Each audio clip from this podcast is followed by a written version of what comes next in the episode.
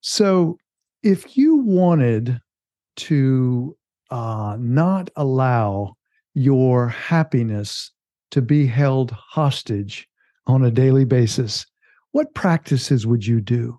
What, uh, how would you change your life?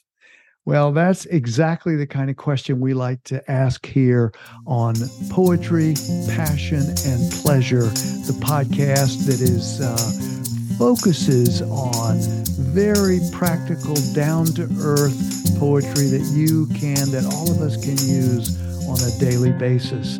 I'm your host, Dale Biron, and uh, let's get right into today's uh, episode. It occurs to me, I was thinking that we often wait for just the right world, uh, our world to line up, uh, to straighten up and to fly right, uh, was my note. We wait for better thoughts and emotions to be happy.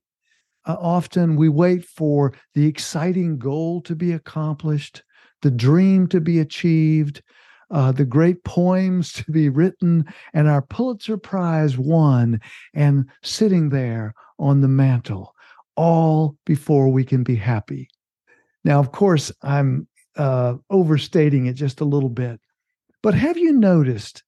Um, I certainly have in my own life that I am uh, often waiting for something. I'm a, I'm, I'm kind of always in a forward stance, uh, waiting for something else to happen.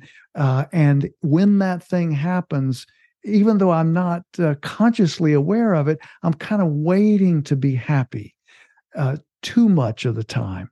So I thought we would do an episode and we would pick some poems that really kind of aimed at this idea about what if we didn't wait? What if we didn't wait for all these things to occur? You know, for the world to be perfect, for us to feel perfect, for uh, for our external world to all be, you know, straighten up and fly right.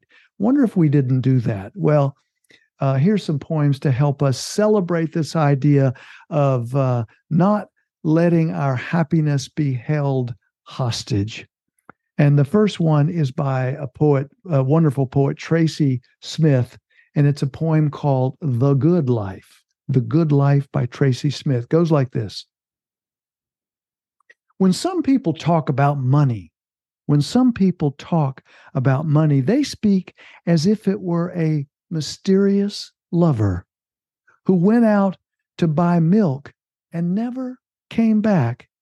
And it makes me nostalgic for the years I lived on coffee and bread hungry all the time, walking to work on payday like a woman journeying for water from a village without a well, then living one or two nights like everyone else, like everyone else, on roast chicken and red wine. Well, uh, I love that poem by Tracy Smith. And I think it makes this point uh, about. Um, I, I sometimes think of it this way. I think of how can we stay a cheap date in the world? and what I mean by that is how can we stay uh, easily impressed? You know, so that if we have a, a nice meal, we really feel a lot of gratitude. We really notice uh, when we have a nice meal or a, la- a nice glass of wine, or if we look out our window, uh, the window of our car or the window at our house, and we see an amazing um, landscape uh, for those of you who are uh, watching this podcast on uh, on YouTube, and I know some, of course, listen to it on the other audio platforms, but if you are watching it, the backdrop, which is just behind me, happens to be an image that is from the um, uh, near Mount Tamalpais, looking back over the city. So when you see a, a view like that, are we kind of complacent, just sort of take it for granted? Or do we go and uh, find that we are excited? So here's a little poem that I wrote recently, which sort of falls into this theme, I think, of uh, not allowing our happiness to be held hostage by some feeling often unconscious feeling that things have got to be perfect or nearly perfect or complete or uh, the journey has got to be complete, the prize won, or any of those things before we can be happy. So um, I wrote this little piece and it's just called um, I'll Be Happy When. I'll Be Happy When, a little piece that I wrote recently. It goes like this I'll be happy when later today, when later today I get that delicious cappuccino. And when all the bills are paid and the checkbook is balanced, I'll be happy when my subpersonalities stop fighting for my attention. And also when I'm not bothered so much by those feelings of shame. I'll be happy when my sore neck eases up and isn't so sore anymore. And when my never ending to do list is checked off a little more fully, I'll be happy without that slight feeling of catastrophe I can't explain.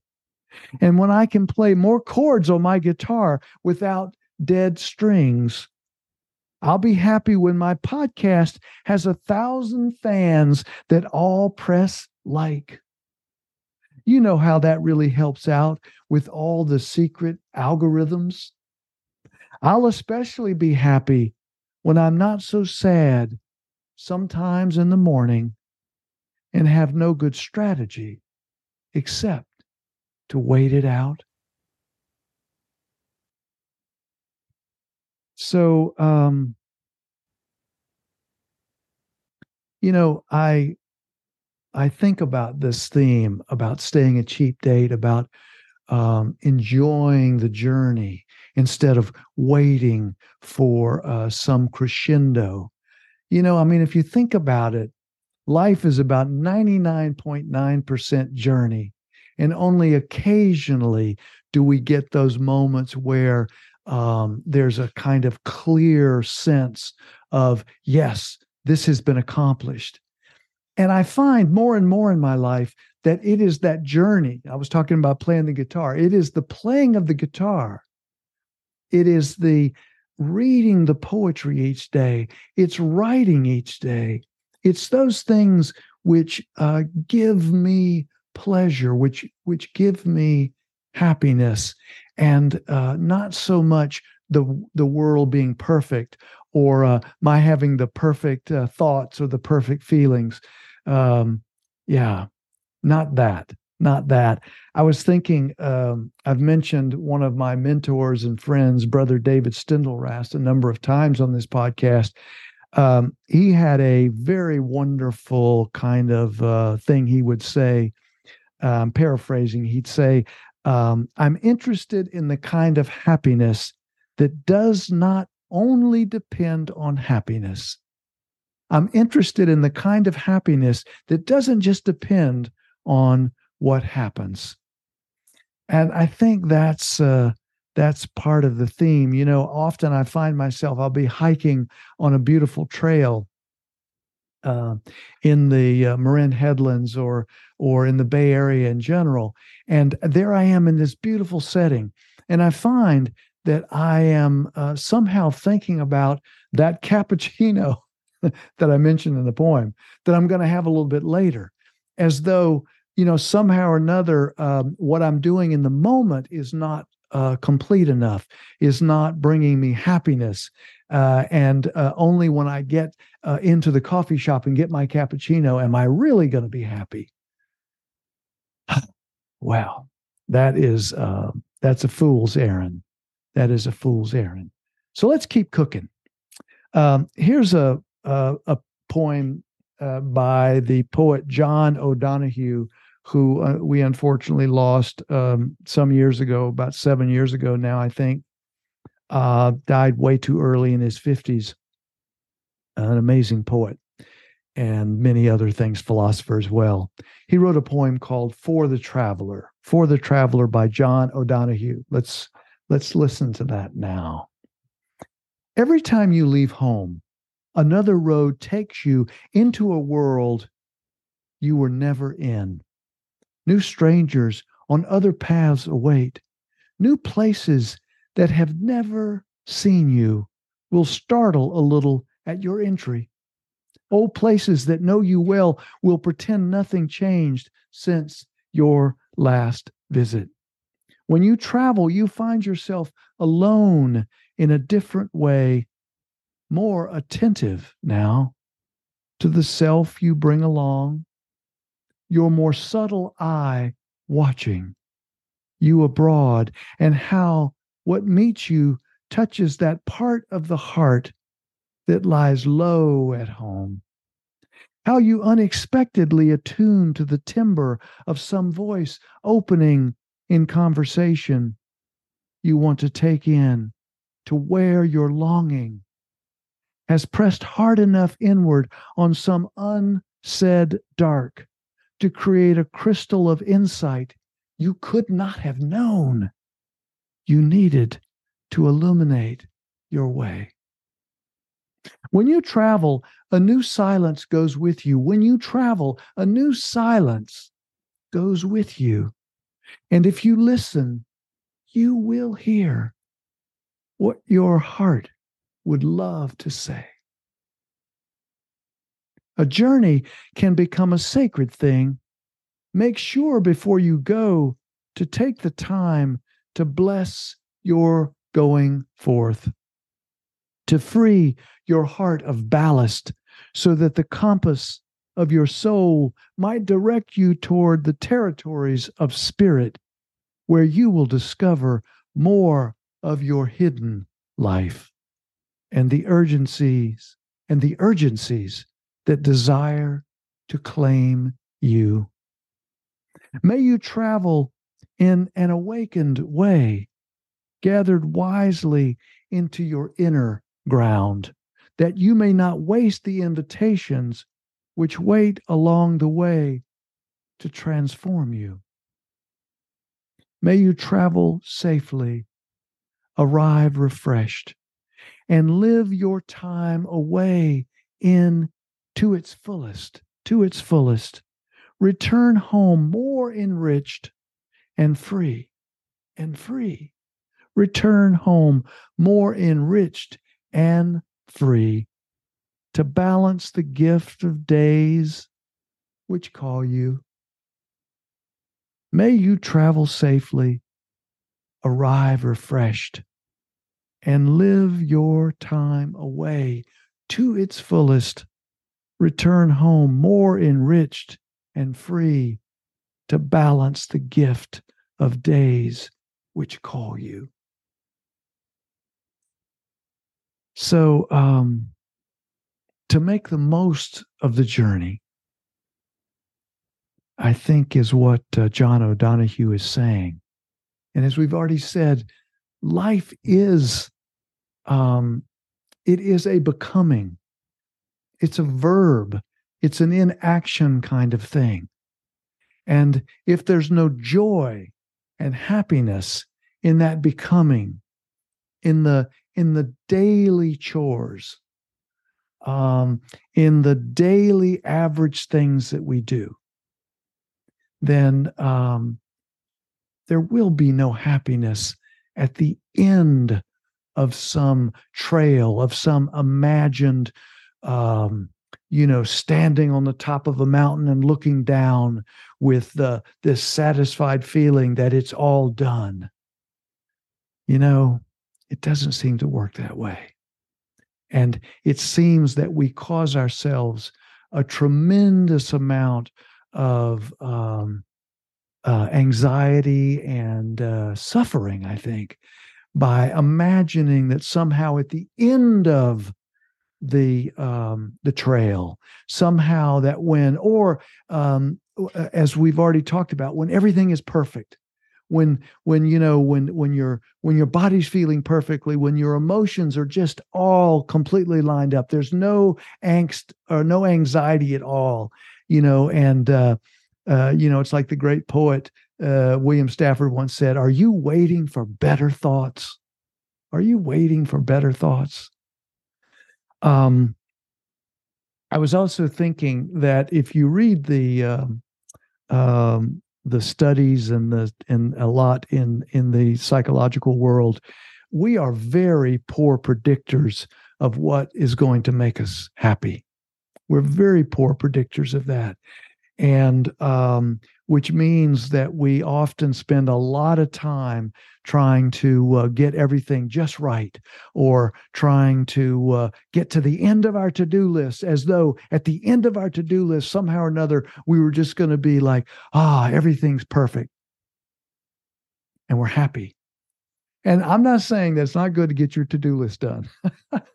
I mean, there's some pleasure in that as well, of course. I'm talking about, you know, this is, it's a matter of the more and the less here.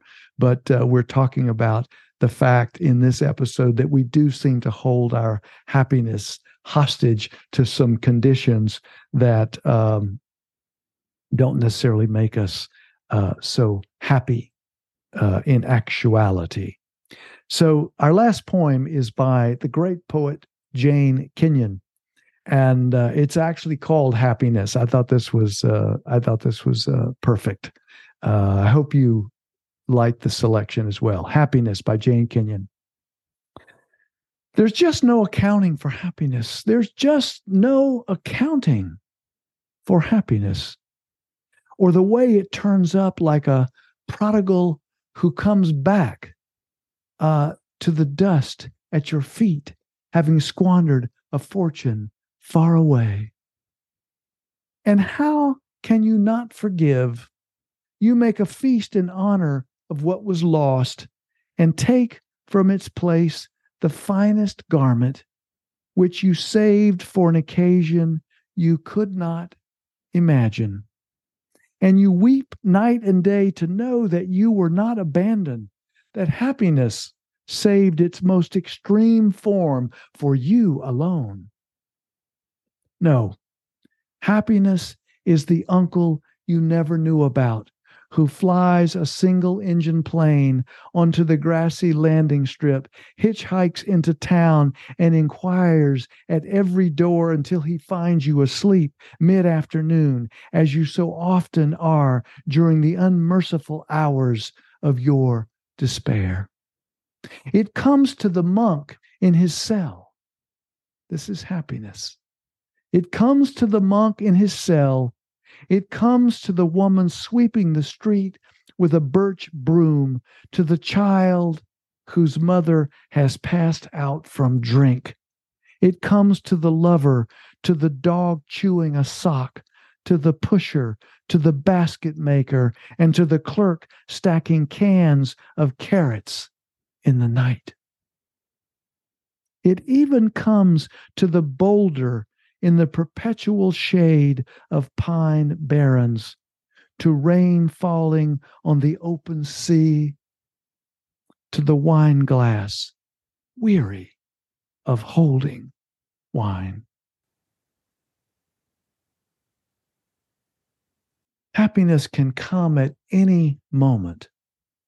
But, you know, um, I think it's far more likely to come when we are uh, paying careful attention to amazing things. You know, uh, I mentioned Brother David, uh, and Brother David would say, anytime we are used to something, we become, you know, just habituated and and and it's just expected. We become used to something.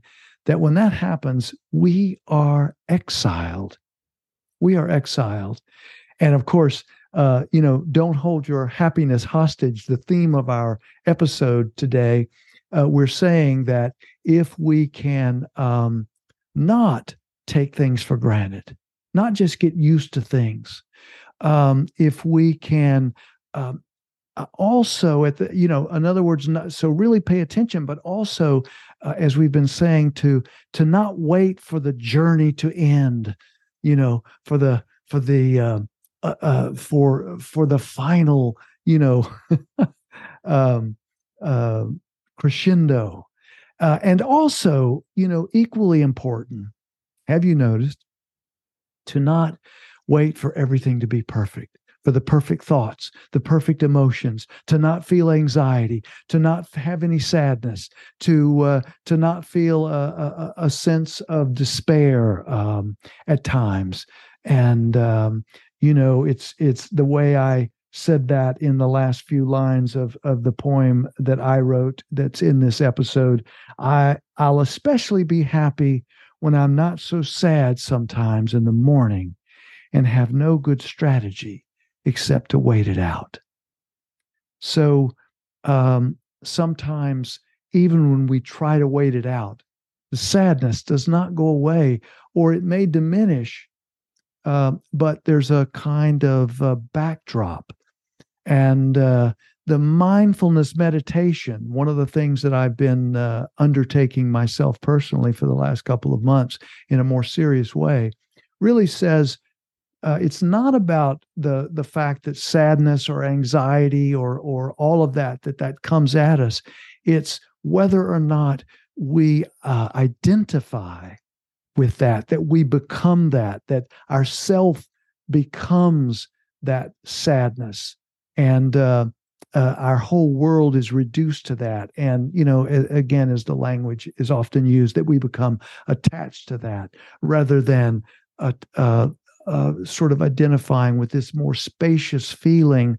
So that sadness can be in that more spacious feeling and uh, anxiety and uh, different kinds of feelings that we don't always um, uh, you know that we don't think of as positive but that uh, we don't completely get blown over by it we don't completely identify it with it um, you know, my note says meditation helps us not be so attached to that constant flow of thoughts. Uh, that uh, have you noticed? Uh, which reminds me of a great quote um, by Annie Lamott. She says, My mind is like a bad neighborhood. I never go in there alone.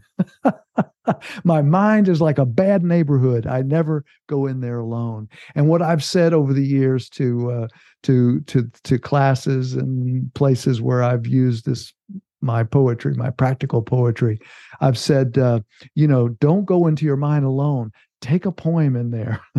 it will really help. Um, and I was also thinking um, along these lines of uh, of meditation and not being so attached to that stream of monkey mind thoughts that is always coming. Um, there's a there's a piece that says, "Why are you unhappy? Why are you unhappy? Because 99.9 percent of everything you think and 100 percent of everything you do is for yourself, and there isn't one."